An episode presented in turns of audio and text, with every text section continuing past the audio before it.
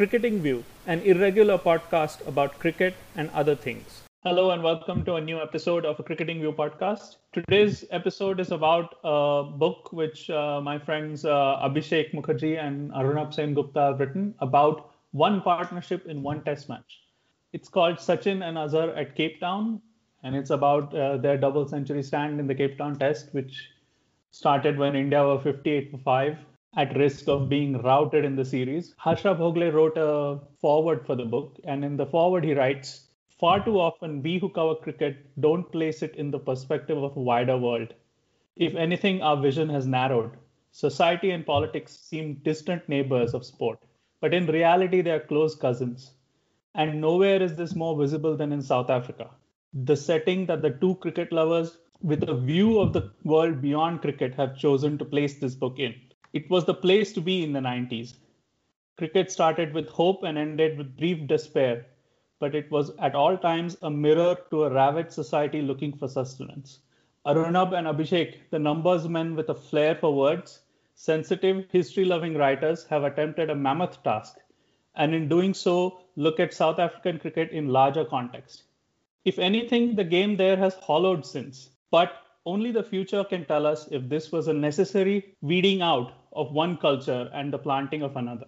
That's quite an introduction to, to your book, Abhishek. In the book, you have a, an account of how the idea of the book came about. But how did it really come about? Basically, we have been discussing this innings for some time. And whenever the great partnerships or innings are discussed, these somehow never make never never make it to the top. And yet, I mean, these happen together simultaneously and in the same almost in the same session they were playing with each other. See what we see is in most major partnerships especially when a side is under pressure one person takes charge the other person plays a support act. But in this case you, we saw a counter attack from both ends. This is uh, this can this has worked for a short period of 15 minutes or so but to sustain it for 2 hours and against a fast bowling attack like this. And after being after losing uh, what 15 wickets in the series for about 225 runs or something like that to start an onslaught from there and to pull it off i think that is very special. I'm leaving the occasion and everything aside. Just the quality of the uh, partnership the audacity of the onslaught and the fact that it i think that made it very special. And i will and if you look uh, deeply, you'll find almost nothing written on this. I mean, neither books nor the newspaper coverage is not very great. Uh, you'll see a couple of YouTube videos and internet coverage, especially in India, was in its early days. So there's virtually no coverage of. So actually, we uh, and I had been discussing this for some time that had this been played in England or played by an Englishman, or I mean, two Englishmen, there would have been at least, I mean, there would have been volumes written on this. And we saw that exactly. Michael Atherton's innings came roughly at the same time. I think today is an anniversary or yesterday was an anniversary. So we have seen how many pieces you'll find written on that sprawled across the internet. So we felt actually something needed to be done about this. And the rest basically, whether one partnership deserves a book. We were discussing short phases of cricket, and he suggested that we may come up with a book on this topic on two hours of cricket and build a story around it. Aruna, there is a there is a tradition of this kind of writing in England and Australia, isn't it? I mean, you you have a sort of a brief review of the literature uh, at the beginning of the book. Uh, what what is the motivation for this type of writing in those pictures? Is it just that they are trying to, uh, you know, uh, memorialize a, a, great event, or is there something more that they're trying to achieve? Uh, first of all, I wouldn't say there is a kind of a tradition for this.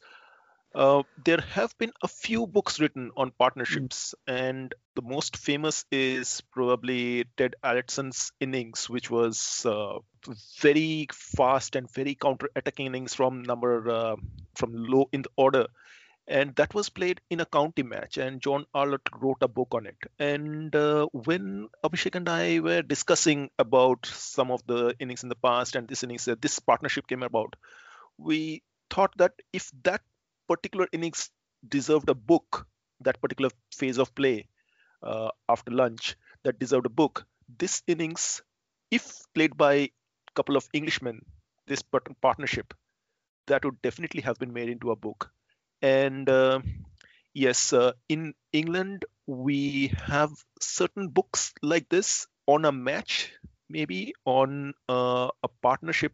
Only the Ted Alletson's uh, innings comes to mind. Uh, there have been uh, books on matches, 1926 Oval Test, 1963 the Lord's Test.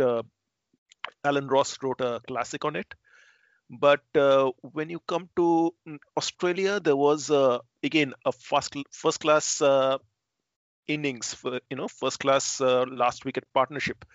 That was uh, again written with a very prosaic title, and I'm not uh, saying that because it's all in the book, but um, partnerships are generally, I mean, not uh, that much written about. So this uh, tradition is not there, but this definitely deserved a book. We have seen books like um, uh, Ponsford and Woodfull and uh, Hutton and Washbrook, or say uh, Rhodes, Hirst and Rhodes. But these were about uh, people who forged a partnership through their careers. But in one particular match, it is uh, very rare to find a book like this but this definitely needed to be written about as abhishek said that uh, it was a phase of play in which there was counter attack from both ends from an impossible near impossible position and uh, against one of the greatest bowling attacks uh, assembled and secondly the setting with uh, nelson mandela in the stands and uh, this was about a friendship tour with back-to-back series played between India and South Africa, two sides who had never played before the isolation uh, years, and um, it was. And these countries are linked in so many different ways. So all that has been talked about in this book. You know, I, I know of books about you know uh, Sobers hitting six sixes. I think there are multiple books about that episode. Sobers, uh, six sixes of Sobers. Yes, uh, that's uh, yeah one over, and there were two books written about them by the same person. Yeah. And uh, the first one about the over itself, and second uh, one uh, kind of a mystery about what happened to the ball and what happened after that. Richie Benaud wrote a tale of two tests, which is one was the tied test, uh, definitely 1960-61 Brisbane, and the second one uh, at Manchester the following season against England, which was another classic test. So these two together was uh, made into one book. So mm. there are some certain um, books uh, in this regard. But what I would say, there is plenty of scope, uh, plenty of uh, phases of play to be written about, plenty of uh, matches to be written about. Because if you ask me, the unit of cricket is a match. You know, it's it's the match. It's it's the match which is the event. It is a career, yes, if you write a biography, a career makes sense. But when you are talking about the cricketing action, it is it is the match, and um, like uh, action happening, the battle between bat and ball, and a partnership like that is like a battle within the entire uh, the bigger battle. Uh, one book I have forgotten to mention was uh, the Ashes, the first test for the ashes, the one that gave rise to the birth of the ashes. Um, that particular book has been made into more or less a detailed ball by ball analysis. And uh, also, John Arlott wrote another one about the 1877 Ashes, the 1877 uh, Test match, the first ever Test match. So all these books are there, but there are plenty of other uh, dramatic moments of uh, cricket yeah. which should be made into books. One book that uh, was written on partnerships, I would say it was more of a booklet by Stephen Chalke on that Sutcliffe and Holmes uh, Holmes's 555 run partnership. I mean, even though it was not the largest book, it was still a Stephen Chalke masterpiece, you can call it. Yes, uh, it was by Stephen Chalke. So um, even though it was a leaflet compared to his other books that he has written, Mhm. even then he con- he has more substance and more style in it than Yes. maybe uh, the, the life's work of most of the authors put together. You know. I could think of like two adjacent genres of uh, cricket books. What you've done is different in specific ways and interesting ways from those. But the first is the tour diary, which uh, both uh, players and journalists who cover tours, right? You know, Rahul Bhattacharya's uh, tour diary of, of the of India's tour of Pakistan in 2003, four that season, I think, is is an is an example. And you know, David Frith's review of uh, the 1981 Ashes. I think it was titled what Botham rekindles the Ashes.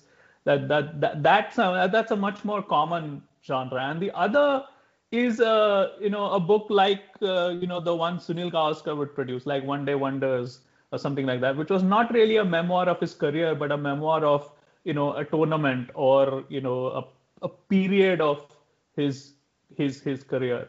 You know but what you're doing is is something different where you're you're using you're using this one specific event to tell a story of a period of a historical period the most interesting figure in this book i think abhishek is paul adams. And, uh, I, I i found his thoughts in this book to be particularly interesting.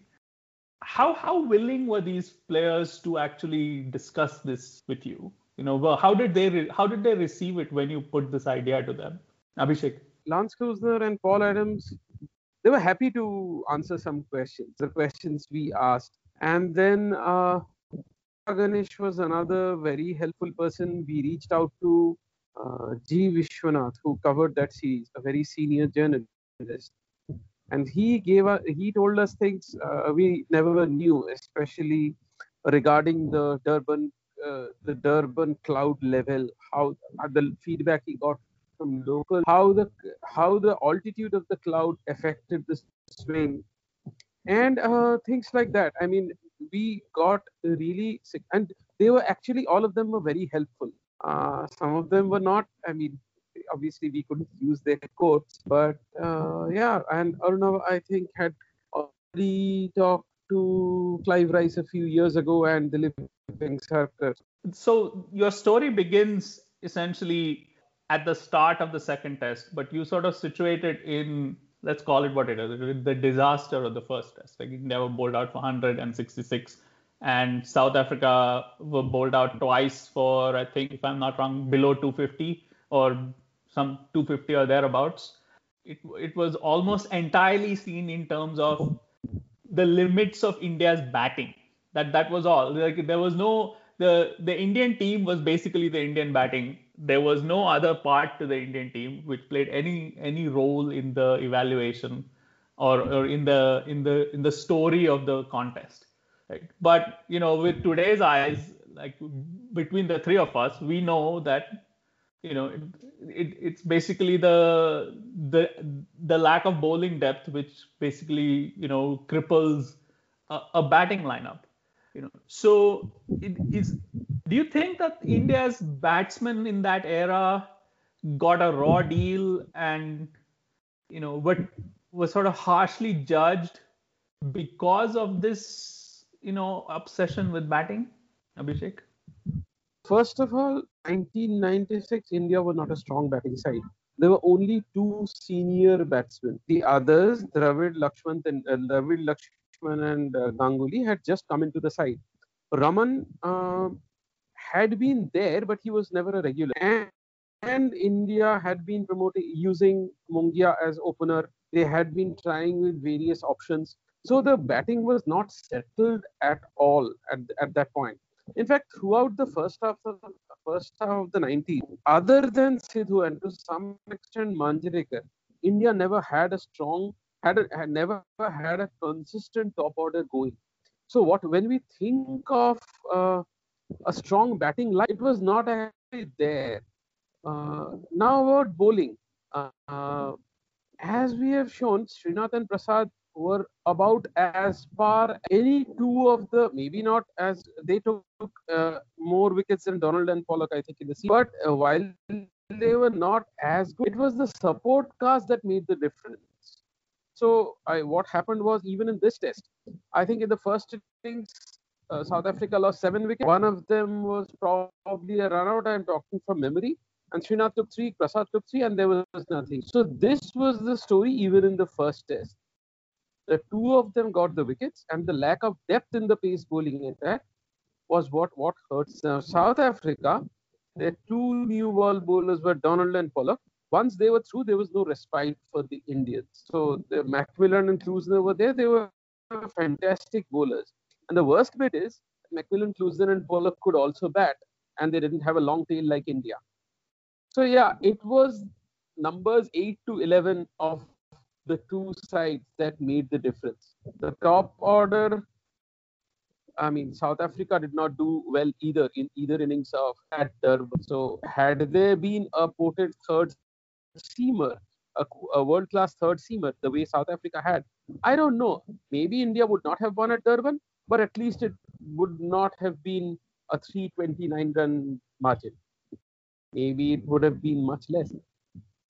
You know, um, Aruna, um, when I think back to that 1996-97 Durban test, I always then think back to that same test 10 years later in 2006-7, uh, when uh, India batted first, made 249, and South Africa were batting on, I think it was on the second day, and uh, I still remember, I don't remember a lot of commentary, but I still remember this one comment from Pat Symcox.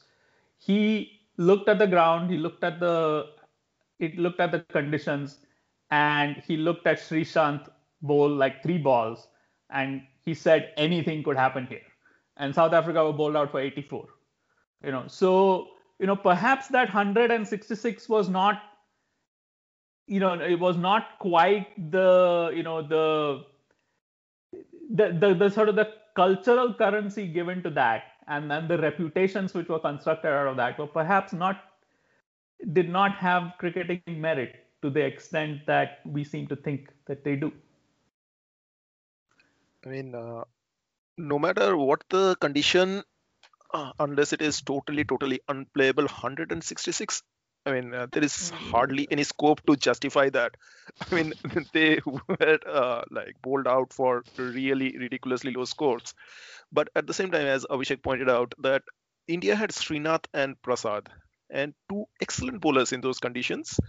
And you must remember that they, uh, like South African bowlers, had been born and brought up in those conditions. And uh, even if they're of equal quality, we, they like Srinath showed in India that he could be actually a more potent threat in India because he was more used to these conditions. Like he did win the series out there, and even in uh, uh, the first test in Ahmedabad, he just ran through the South African side in '96. Now, but the problem was after these two. I mean, Dodda Ganesh uh, has been an excellent help to us. I mean, uh, but at the same time, he was not in that category um, when it comes to bowling. And uh, if you look at the previous series that India played in England, Srinath and Prasad, that was Prasad's debut series, and Srinath had just uh, taken over as a spearhead. And the first change was Paras Mhambrey. And uh, Azhar did not have enough confidence to give him the ball, even eh, on a really seeming wicket at uh, this Edgbaston where every batsman was struggling against the seam, seamers except for Nasser Hussain and Tendulkar. Now, uh, with that uh, particular, and I think in the first test, uh, David Johnson also played, right? Uh, Jake? In the first test, uh, it was David uh, Johnson. Uh, um, here at Durban? Yes, the Durban, or was yes, it? Yes, I think. I think because yeah. this was Ganesh's debut. Yeah. So I mean, um, yeah. So the support bowling if you compare uh, Klusener and McMillan, no, Donald and Pollock taking a breather and Klusener and McMillan coming uh, coming in, that means that no batsman had any respite. Uh, one of the reasons that Sachin and Azhar did well in counter-attacking is that I don't think there was any other option. Like uh, playing a waiting game is not possible in South African conditions against such a lineup But if you take the Indian bowlers, uh, it was not that. I mean, uh, you play off the first two, and then you have quite a like uh, smooth uh, run after that, and that was uh, even more apparent in the next tour in 2002 you know 2001 2002 that tour uh, in which um, there was incredibly difficult conditions and uh, india went in with uh, two seamers and before lunch it was kumble and harbhajan bowling in tandem. That uh, so yeah when you say that uh, the those that generation of batsmen have been a bit uh, judged a bit harshly yes because uh, people tend to judge how many victories they have been uh, part of but it is it is basically a team game with 22 contributions and it is a complex result of all these 22 contributions. So uh, the batsmen cannot win matches abroad just through their batting if there is no uh, support uh, from their bowlers again, uh, still sticking uh, to that batting bowl, batsman and bowlers point. See, a few months after this test match, India were bowled out for 81 at Bridge. No, they were chasing 120. West Indies' yes. bowling attack, if I remember correctly, was Ambrose, uh, Bishop, Rose, probably Dillon. I think Dillon was the fourth. India had three seamers, Prasad, Kuruvilla, and Ganesh. They didn't have Srinath. Now, if Srinath had played, India would have been chasing much less than 120. I'm sure of yeah. this, much less than 81 as well. The test could have been won if India had a proper out and out fast bowler. The mismatch was in bowling, not batting. Yes, and that was apparent when uh, Franklyn Rose and Mervyn Dillon they added a whole lot of runs. That was basically the difference, you know, in the third innings. Mm-hmm. And that was because uh, there was no out and out fast bowler to really like uh, get through the tail. You know, uh, Abhishek, in, in the book, uh, you you guys draw a very nice contrast in the styles of Azharuddin and Tendulkar.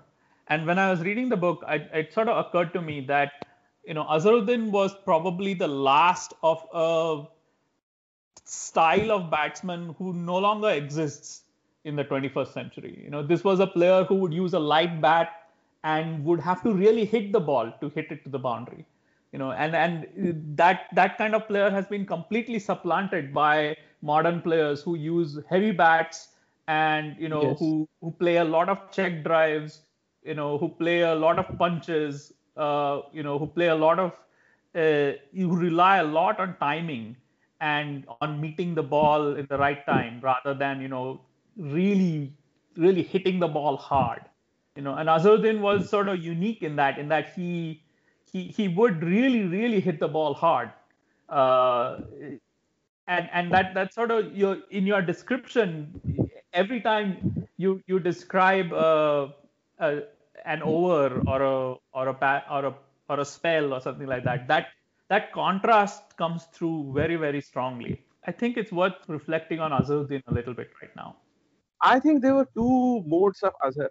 One yeah. that we usually i mean today's fans, mostly 80s fans, 90s fans, today's fans, remember his why was his wristy elegance.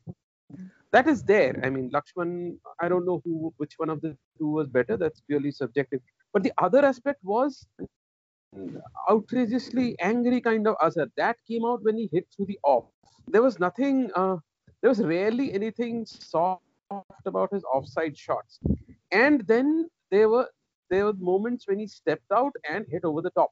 Now these were, I mean, even these could be classified into two parts. One that he hit during the test matches.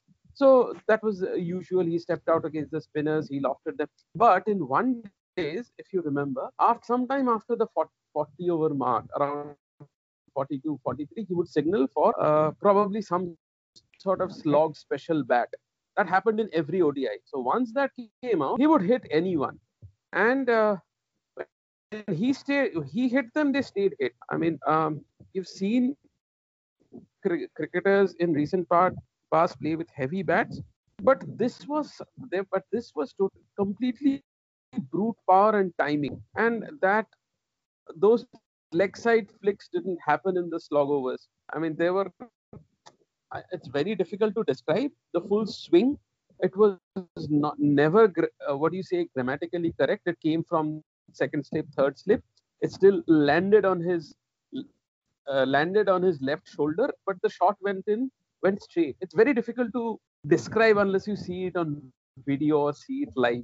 People often uh, connect Azhar with Lakshman, and that is very natural because they were both very, very graceful on-side players and very risky, and both came from Hyderabad, so uh, they often make this comparison.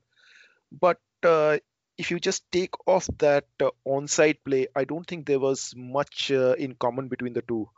Like uh, even on the offside, Lakshman developed into that caressing player. His uh, drives or his tears all would be caressed through the offside, excellently placed and uh, played with grace. Azhar on the leg side, he was an artist. On the offside, his bat speed was phenomenal. And there was always that kind of hint of a kind of a grammatical mistake which always put his fans at the edge of their seats like uh, he could get out but most often he didn't like he managed to bring them off and when he actually aimed for the stands he fully he just threw everything into it. His uh, there was this back lift his bat speed and the follow through so yeah, it was the kind of batting that we don't see too much nowadays. But you, Abhishek, I don't know, if you point to an inflection point in Azharuddin's career, or at least what you notice as an inflection point in Azharuddin's career, which is in the series before this one, when uh, Azharuddin got hit, uh, I think, on the forearm, and there was there was all this talk beginning at that time where his position was under pressure and there was sort of an element of him lashing out in a few of his innings after that, where he would just, you know, go after the bowling. I mean, he was no longer really constructing an innings or trying to, you know, uh, play himself in and get, you know, play the conventional, you know, how should I put it? Play the conventional middle order batsman's innings. He was out there to murder the bowling. Uh, and you point out the period that 100 he made at Eden Gardens as a point where you noticed a change in him, which was sort of not, which was a shift from sort of the mild mannered artist of the early 90s and the 80s. Uh, yes. Um, it's not that he hadn't gone for runs immediately, even uh, before that. For example, uh, the first shift came towards the early 90s when he went to New Zealand and uh, then England as the captain. Yeah. And he played some fabulous innings there.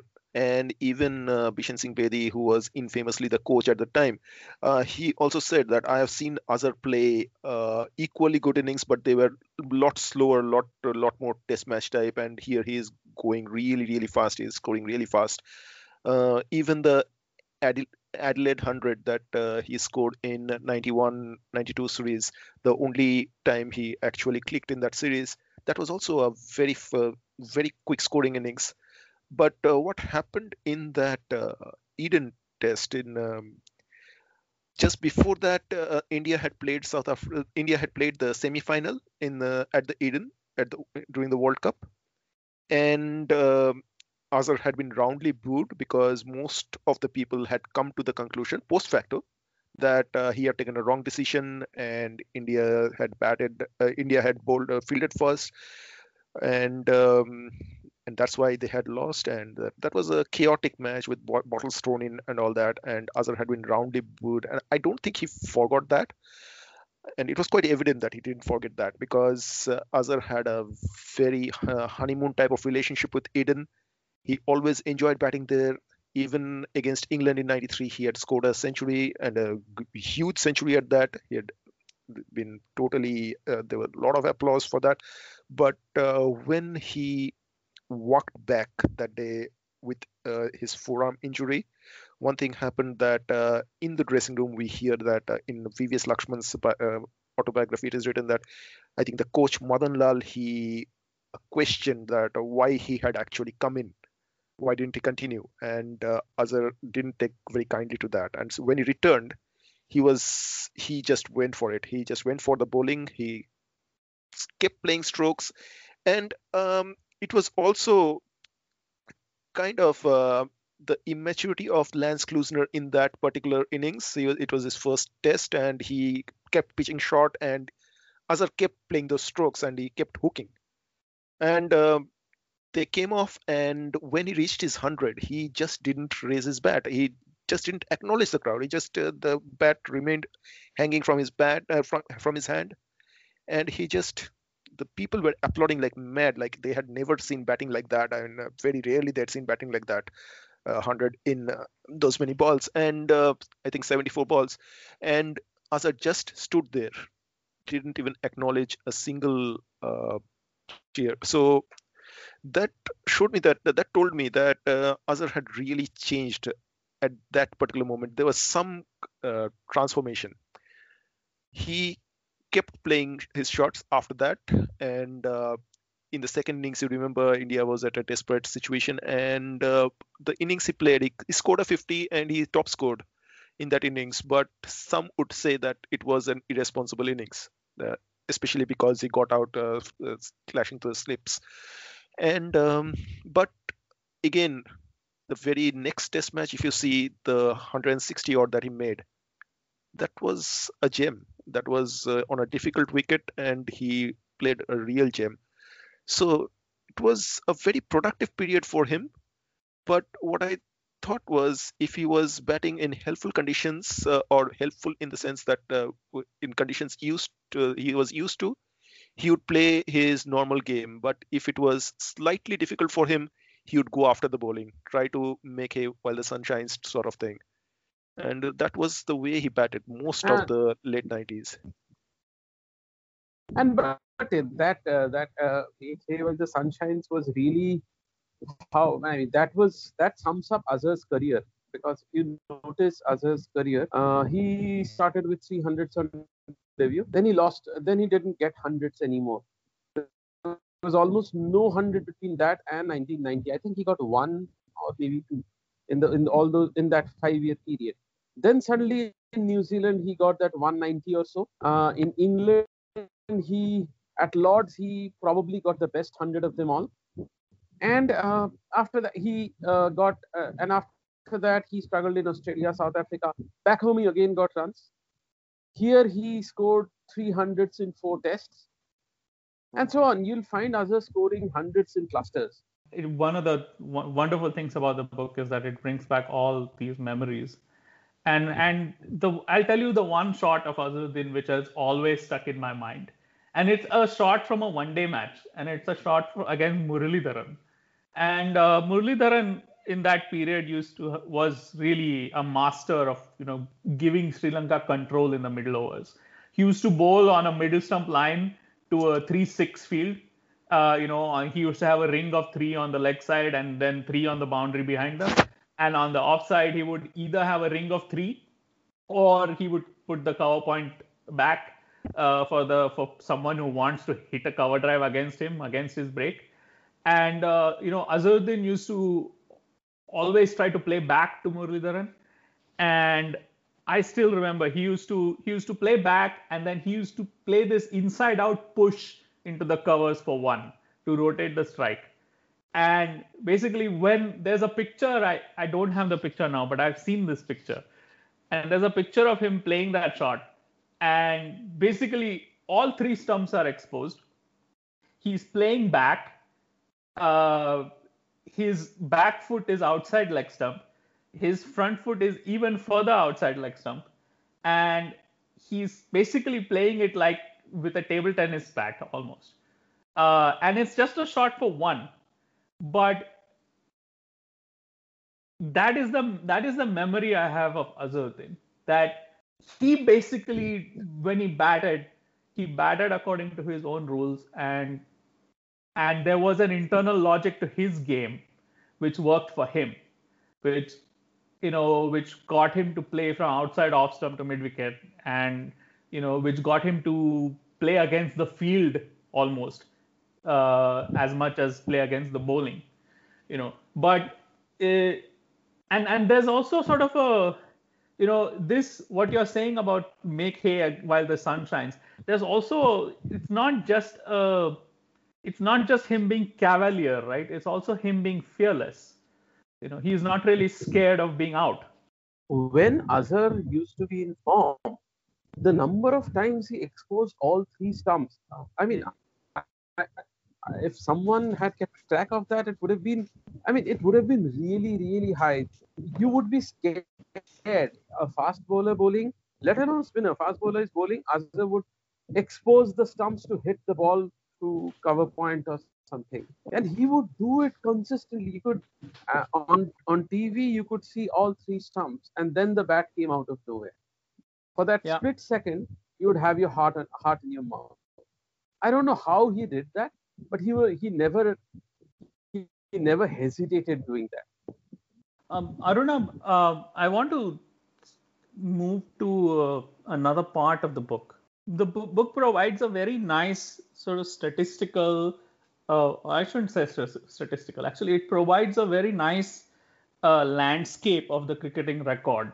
You know, in terms of you know India's history, South Africa's history, uh, the history of cricket in South Africa, the history of cricket against South Africa, the history of cricket against India.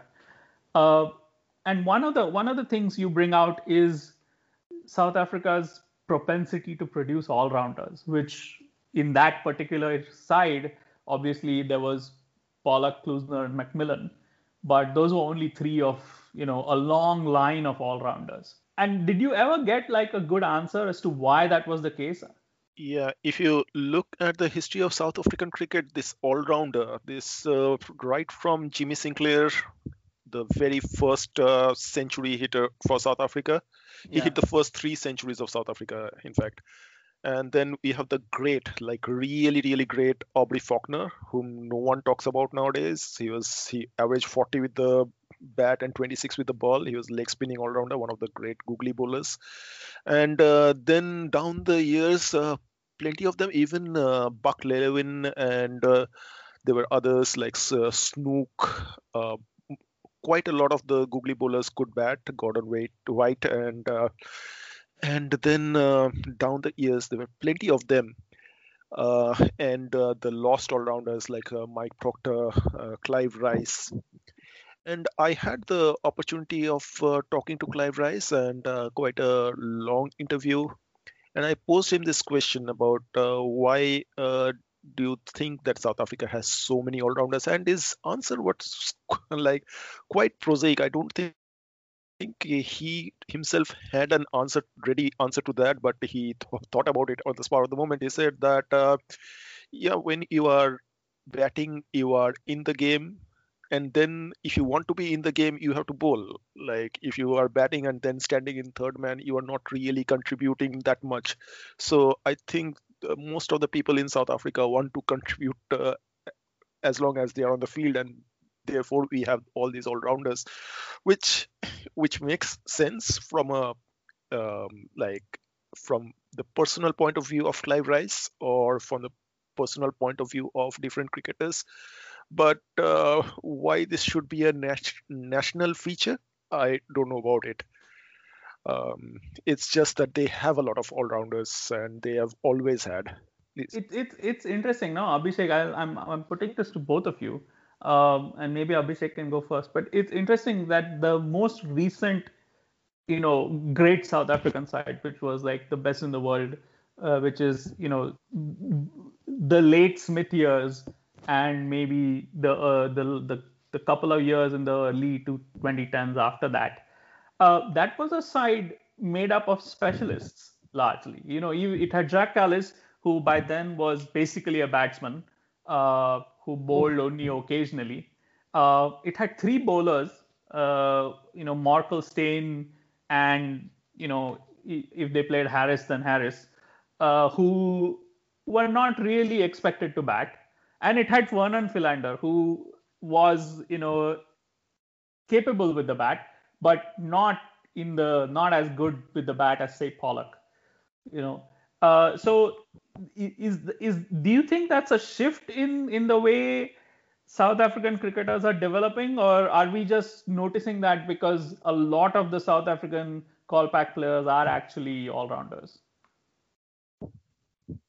Yeah, I suppose that may be the case. You know, I just I'm trying to think. Even in recent past, there's no really all-time great all-rounder in the South African squad as well. Um, I wonder what happened. I I have come across an answer of, of sorts that that was something I think Sidharth Monga wrote in Cricinfo, but that was to explain why India does not produce batsmen who can bowl. Uh, I mean, he was referring to the fact that net practices, I mean, batsmen bowling in the nets has now been replaced by throwdowns. But uh, I don't think that is applicable to the South African scenario. I mean, I don't know how much that is applicable. But yeah, you're right. Uh, the concept of batsmen who can bowl or bowlers who can bat has definitely definitely not is definitely not there as much as it used to be say 15 years ago in south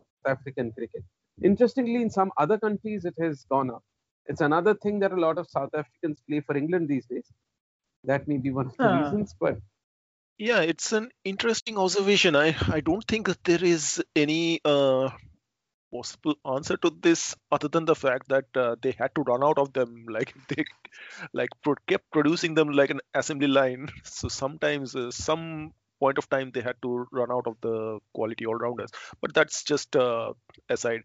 I yeah, if you look at uh, England, they do have a lot of them but uh, South Africa, yeah, Keshav Maharaj can bat. Vernon Philander was good with the bat, uh, decent with the bat, but uh, after Shaun Pollock, uh, I don't think uh, we have that sort of a all-rounder anymore. Uh, and Kallis, as you said, he had almost become a batsman by the end of his career. Uh, like a specialist. He was always a specialist batsman, but uh, He's, he used to bowl less and less. So yes, uh, that's a very interesting point. The game has changed in in in towards you know wicket keepers becoming all rounders, right? I mean, you hmm. compare uh, Richardson with Quinton de Kock, or you compare you know More or Mongia with you know Dhoni or Pant, and you know the the batting ability of today's keepers is uh, compared to what it was in the 80s and 90s is quite extraordinary, isn't it? Absolutely. I mean, uh, yeah, even if uh, if somebody like uh, Syed Kirmani, uh, we thought he was a very combative batsman. Like even if you uh, ask people now, they would say that he was uh, always contributing. But if you take somebody like uh, Dhoni, as you said, and Pant, I mean, yeah. that's a completely different uh, ball game altogether. Tim yeah. Paine is the anachronism almost. Yes, even if you take Mark, Mike, uh, Mark Boucher, you know, yeah. so he was not to that uh, Quinton de Kock level. I mean, he was very good with the bat, but he was still, you, you could say that he was somewhat old-fashioned uh, wicketkeeper in that respect, that he was mm-hmm. not a genuine, genuine batsman if you look at his record properly. But uh, yeah, de Kock, yeah, he's often the premier batsman of South Africa. It's the same with yeah. uh, Rishabh Pant and uh, Abhishek, and I have both said that he he should be like touring as a batsman. I mean, uh, if his keeping is not up to the level, I mean, he has proved himself as a batsman. And uh, yeah. every country, like uh, if you take England, they have several of them who can uh, uh, play as batsman or play as both wicketkeeper and batsman. Yeah, why is that? Why is is that just a, a quirk, or is there something in the something in the way these teams are being organized, or something in the way the wicket-keeping spot is being viewed nowadays that uh, that is causing that. Because part of it has to do with you know a shift in selection right? No team can afford after gilchrist basically no team is able to afford uh, a pure keeper without any consideration for how many runs the keeper will contribute. And i think that has shifted the way in which uh, keepers uh, who want to be considered for the job think about their batting as well, isn't it? Uh, Abhishek, you want to take this? Yeah, I mean, see, Gilchrist, I would also bring Andy Flower into this. Flower uh, wouldn't, Flower was actually not the trendsetter, but if you ask me, he was at least as good a batsman as Gilchrist, given his record, given his record as a specialist wicketkeeper, and uh, I mean, the amount of pressure and responsibility had to handle. But yes, since then, since Gilchrist came along, wicketkeepers around the world, teams around the world sort of ex- started expecting more of their wicketkeepers. Now, that did not happen in one generation, but this is basically about a, a well over a decade after Gilchrist's retirement and about two decades after Gilchrist's test debut. So by now a new generation has emerged. Uh, I mean, with the I, with the notion, with the idea that the expectations on them are what are uh, similar to what used to be from Gilchrist. They know that even if they cannot keep better than someone else, they can at least they at least can bat better than their rival and we have seen that happen i mean in that generation in before gilchrist we have seen that stewart versus russell confusion later uh, we saw chris Read having to battle with matt prior have, before that Geraint jones and we have seen that happen i mean the better wicket keeper having to fight with the better batsman now uh, the better wicket keepers know that even they had they even have to compete with bats. So naturally, both ways the bet, the better batsman and the better keeper both are raising the bar of their weaker suit. So right now, we what, what do you call a better all rounder? I think all rounder can be used to describe wicketkeeper batsman. So now we you'll find all rounders in almost every team. I mean, even uh, say the new teams, Afghanistan and Ireland, they have excellent wicketkeeper batsmen. Yeah, and this is not really a modern phenomenon of uh, like wicket keepers losing their place to a not so hmm. good keeper but a better batsman, not a lot better batsman like George Duckworth and Leslie Ames. Uh, that was their story. Ames played a lot more because uh, he was averaging 40 with the bat in Test cricket and uh, scoring 100 first class centuries. Um, I think it boils down to a problem of optimization and how do you optimize your side uh, you have a set of skill sets and you have this uh, skill of wicket keeping and batting and uh, if you take a phenomenal wicketkeeper who is not so good batsman and if you take a good wicketkeeper who is a genuinely good batsman so which is a better combination? I think most teams have uh, settled uh, for the latter combination you know which gives you more options and which is probably numerically superior. So how many uh, how much do you suffer when it is a difference between a not so good keeper and a genuinely very good keeper and how much do, difference is there when it is a genuine batsman and not so good batsman and then I think the difference between the genuine batsman and not so good batsman is greater than the difference between a genuine keeper and not that good a keeper. You know, I, I think you know my my theory about uh, this uh, the decline of you know all rounders. You know, I mean Ben Stokes is the obvious exception, and you know I they say that Chris Woakes is an exception, but I think Chris Woakes is very much a a home specialist, and he's very good in England. Mm. But uh, my, my, my view of this has come down to this that in an era when where so many teams have more a lot of bowling depth. You know every team now can play three genuine wicket taking bowlers you know and the fourth bowler is really really good you know. In in such an era there is a tendency towards specialists both with batting and bowling. You know if we ever get back to an era where you know apart from one or two teams all other teams have you know at most one or two genuine wicket taking bowlers you will see a return of the you know bowling all rounder uh, or the batting all rounder you'll see like you know players like andrew hall or uh, uh, players of that type making a comeback and you know pop or Jacob Oram, so that type of player coming back and into the test teams. Uh, but I, I, want to conclude uh, by taking you back, both of you back to this observation which Harsha Bhogle made in the in his foreword. um, and he says, if anything, the game there in South Africa he's talking about has hollowed out since since the 19 late 1990s but only the future will tell us if this was the necessary weeding out of one culture and the planting of another uh, so uh, I, Abhishek, do you want to elaborate on that, and then we'll give uh, Arunabh the last word. I mean, the measures may seem harsh. Uh, it seems uh, it may seem overcompensation, but then again, uh, in some cases it may also seem soft because you're, you're talking uh, about i'm uh, sorry you're talk you're talking about affirmative action right? Yes. Some cases the measures may seem harsh but when put into perspective about uh, against what happened in south africa for say for decades or maybe over a century centuries before uh, i mean until 1990 happened 1992 happened um, I think what happened since 1992 fails into comparison. They, eh, whatever you do, you cannot overcompensate for that.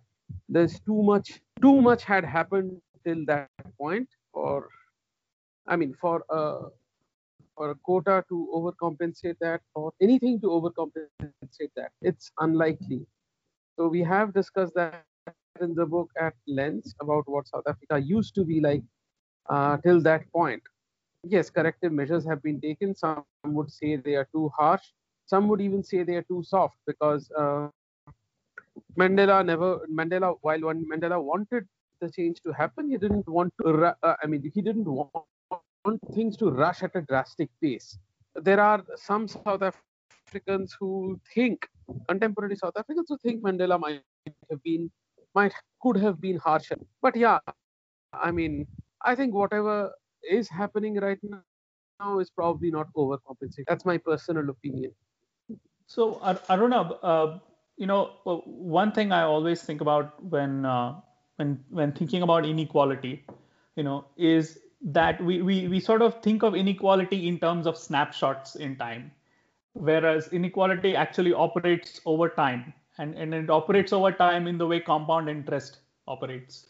Mm-hmm. You know, and essentially, it seems to me that uh, the the the black community and the you know the broader colored community in South Africa is uh, trying to make up in 25 30 years uh, an inequality which has you know been built up over nearly a century uh, now actually more than a century now uh, and so it seems to me at least that uh, the affirmative action is uh, is necessary, even if it at times may appear um, unfair in the short term. Yeah, um, South Africa is very, very complex. It's not only the blacks and whites, but there are multiple shades of color. Yeah. So, if I want to put things in perspective, what was the major major injustice done to them just one example way before apartheid came into the picture in 1913 the entire country was segregated 92.7% of the land in the country was reserved for the whites who made up 20% of the population. 7.3% of the land was for the rest of them who made up 80% of the population. So and that was mainly because uh, there were the two white factions, the Afrikaners and the English, who were competing, and uh, they had a huge power struggle, and the blacks were basically used as bargaining chips. Now, with a history like that, when uh, forget being exposed as cricketers, they were dehumanized. Like it was a miracle that they could even aspire to play cricket and some of them did play cricket to a great level and became great cricketers uh, though not in the in, international scene except for Basil D'Oliveira. Uh, it was a miracle because the basic uh, way of life, the the amount of dehumanization of the community that was like uh, incredible. And that continued till the 1980s early 90s even. Uh, apart from that there was the indian community who were considered to be the asiatic curse who didn't have their uh, citizenship before 1960s 1961 uh, and um, they were not even allowed to go into the orange free state like cross from Natal into Orange Free State uh, for more than 24 hours. If they had to do it, they had to get a, a uh, particular permit. Uh, they were the colored community, and things are still quite like colored is a mixed race, and things are still pretty uh, confusing for them because at that time they were too black to be considered as whites and now they say they are too white to be considered as blacks. So it is really really confusing there and all this imbalance that has taken place there is no easy solution. So they are still looking for solutions and uh, the quota system is one of the measures they have taken and uh, this uh, which has raised which has resulted in a lot of heartburn like Kevin Pietersen's case, if you see, or uh, the Kolpak uh, people opting for that. And uh, yeah, if you see Temba Bavuma, Bavuma he has played, uh, say, 40 test matches, 67 innings, and he has just 100, and he averages 30, you know.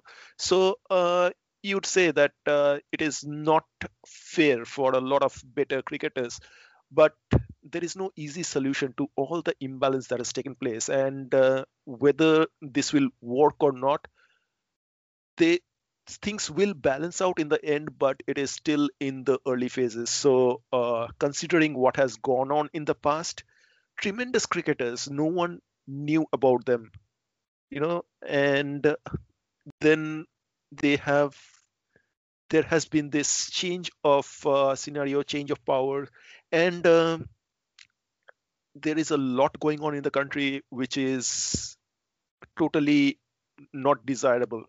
Like um, the farm murders and everything. In this context yes uh, we should take the entire big picture into the consideration and uh, whatever steps have been taken they have been taken with some amount of thought behind it and those were necessary to undo certain of the damages, certain uh, imbalance that has been uh, like inflicted in the past. So as you said, it's not just a snapshot. We have to consider the entire time period to see what has gone on and what is the situation currently, and uh, whether there will ever be a like balanced society, a peaceful society, and with equal opportunity for all. It remains to be seen. But the, it will take time. It will take time. It's not so easy. And uh, just saying that it is not the proper way i don't think anyone has the answer. So um, no one is in a position to take a proper call whether this is the correct way or not. Thank you i'd just like to conclude by saying that uh, you know abhishek and Arunabh have written a book about uh, a partnership between two great players which took place 23 years ago. Uh, it might as well be a partnership from a different India because we cannot imagine with today's eyes what watching the Indian team play abroad in the late 90s was like. Today we live in an India where you know the, the BCCI is the richest board in the world. India have beaten Australia in Australia. They won a World Cup. They're the best, one of the best teams in the world, best resource team in the world and all of these things make India today's Indian team a team from a different planet. It is it is to paraphrase uh, Harsha Bhogle a, a, a, completely different culture today in, Indian cricket compared to what it was in the late 90s. Yeah, and the pace um, attack, the pace attack. Yeah, today's pace attack is extraordinary. Attack is, yeah, extraordinary, and uh, there is no comparison what we had we had some decent bowlers, but the amount of uh, reserve that we have, uh, bench strength, it's extraordinary right now. And uh, it it doesn't look like that bench strength is going to fade anytime soon. Compared to that, compared to where South Africa is, in the, the South Africa of the late 90s and South Africa of today, uh, they have faced even more overwhelming changes. And they are they have faced, of course, the Kolpak drain. They have they are now a whole new generation of South Africans. If you think about it, uh, South Africans who were two years old when Tendulkar and Azharuddin were playing that stand, uh, and Adam Bacher took that brilliant catch uh, to end Tendulkar's innings and end India's innings. They are now 25 years old. The fact that they Abhishek and Arnav have written this book about one stand is itself interesting and it itself makes this book worth worth your attention. But I think the distance from which they are writing, a whole generation, a whole cricketing generation, actually multiple cricketing generations, adds to its value. And I think uh, I'll conclude by thanking Abhishek and Arunabh. So uh, thank you, both of you. Thank you. And uh, yeah, it was thank a pleasure. You. Yeah. Thank you.